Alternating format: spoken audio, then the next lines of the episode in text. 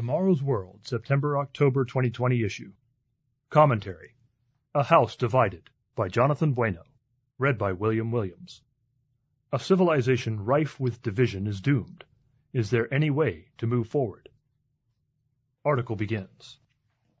Abraham Lincoln once said, A house divided against itself cannot stand. He was referencing the words of Jesus Christ, who was ironically referring to Satan's house or kingdom. Every kingdom divided against itself is brought to desolation, and every city or house divided against itself will not stand. If Satan casts out Satan, he is divided against himself. How then will his kingdom stand? Matthew chapter 12 verses 25 and 26.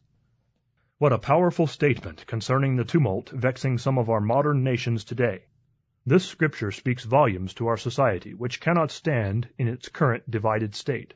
This passage also reveals that Satan has many fallen angels in his kingdom, quote unquote, and though they may compete and fight among themselves, they are unified in their rebellion against God. Satan knows that division leads to the downfall of countries, cities, and families. He is a master at sowing division and discord amongst mankind at every level. The Bible gives us awareness of his existence and reveals his tactics of strife and division so that we may avoid them.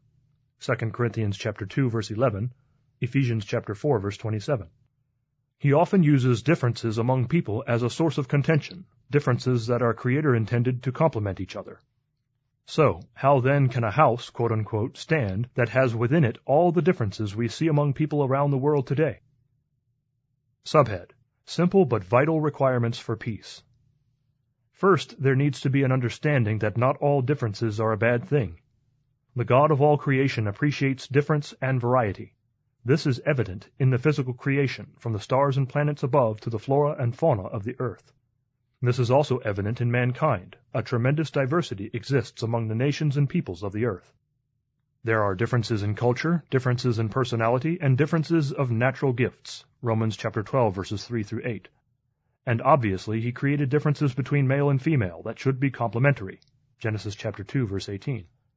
As the saying goes, vive la différence, even differences in life experiences and perspectives tell us we should seek counsel and advice from others. Proverbs 24 verse 6. Differences should help make us stronger, not weaker. Let's not be deceived. Second, there needs to be common ground, and to be more specific, common law. Rules and regulations exist for the purpose of creating and maintaining order. The physical universe operates by laws. It should be obvious that human relations do as well. Nobody in their right mind would espouse the idea that we should live without law. Chaos, division, and anarchy would ensue very quickly. God instructed ancient Israel that one law and one custom should apply to those who are native born as well as those who immigrated into the country. Numbers chapter 15 verse 16. Understanding the purpose of differences and the importance of common standards is key to maintaining unity. There is a beautiful prophecy in Isaiah that stands as a beacon of hope for a world full of strife and contention. In that day Israel will be one of three with Egypt and Assyria, a blessing in the midst of the land, whom the Lord of hosts shall bless, saying, Blessed is Egypt, my people, and Assyria the work of my hands, and Israel my inheritance. Isaiah chapter 19 verses 24 and 25. The student of Bible prophecy will also note that these three nations have been warring adversaries in the past. Not so in tomorrow's world, where these nations and many others will gather to worship together and receive God's laws and blessings. Micah chapter 4 verse 2. Society is divided everywhere you look today, but you don't have to be a part of that divisive and disheartening spirit. Become instead a peacemaker with the help of God's holy word, and start training now for the glorious kingdom to come. Article ends.